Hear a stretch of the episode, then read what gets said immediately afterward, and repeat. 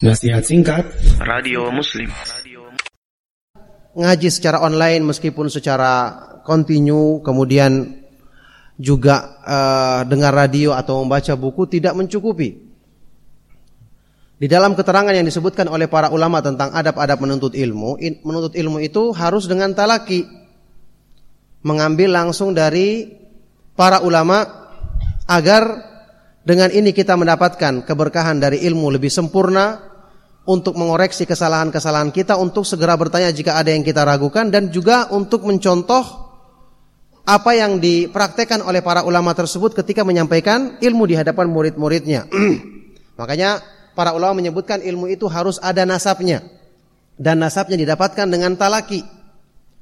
Inilah kendala yang terjadi di akhir zaman ketika fasilitas sudah demikian dimudahkan sehingga ilmu itu tersebar, maka muncullah orang-orang yang dia itu hanya sekedar membaca otodidak, kemudian dengan itu dia berdiri memposisikan dirinya sebagai orang yang berilmu, tidak merujuk dalam perkara-perkara yang seharusnya dia bisa mengalah, merendahkan diri, merujuk kepada orang-orang yang pernah talaki untuk menjawab pertanyaan tersebut ini yang akan menjadikan kecelakaan atau bencana dalam dalam uh, kehidupan ilmiah para ulama apa ini para penuntut ilmu.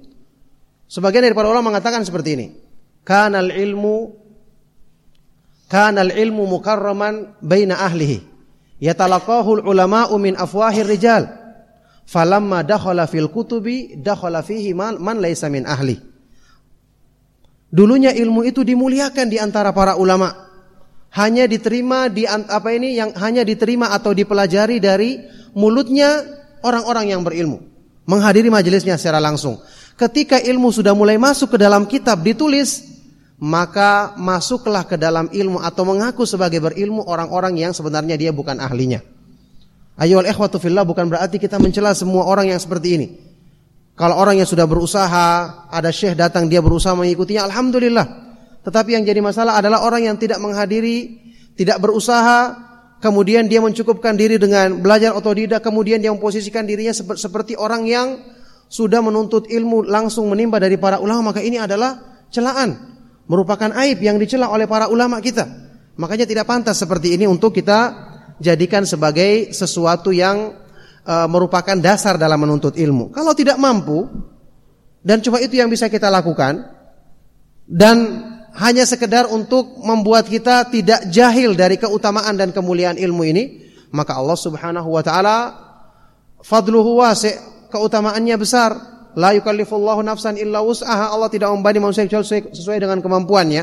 Makanya kalau seperti ini keadaannya, sekedar untuk membekali dirinya dan tidak mampu dia untuk menimba ilmu secara langsung, maka alhamdulillah yang dilakukannya adalah kebaikan yang besar. Tetapi kalau dia mampu, ada kesempatan, maka jangan dia menghalangi dirinya untuk meraih kemuliaan yang sempurna dengan menghadiri langsung majelis orang-orang yang bisa dipercaya dalam keilmuannya. Wallahul musta'an.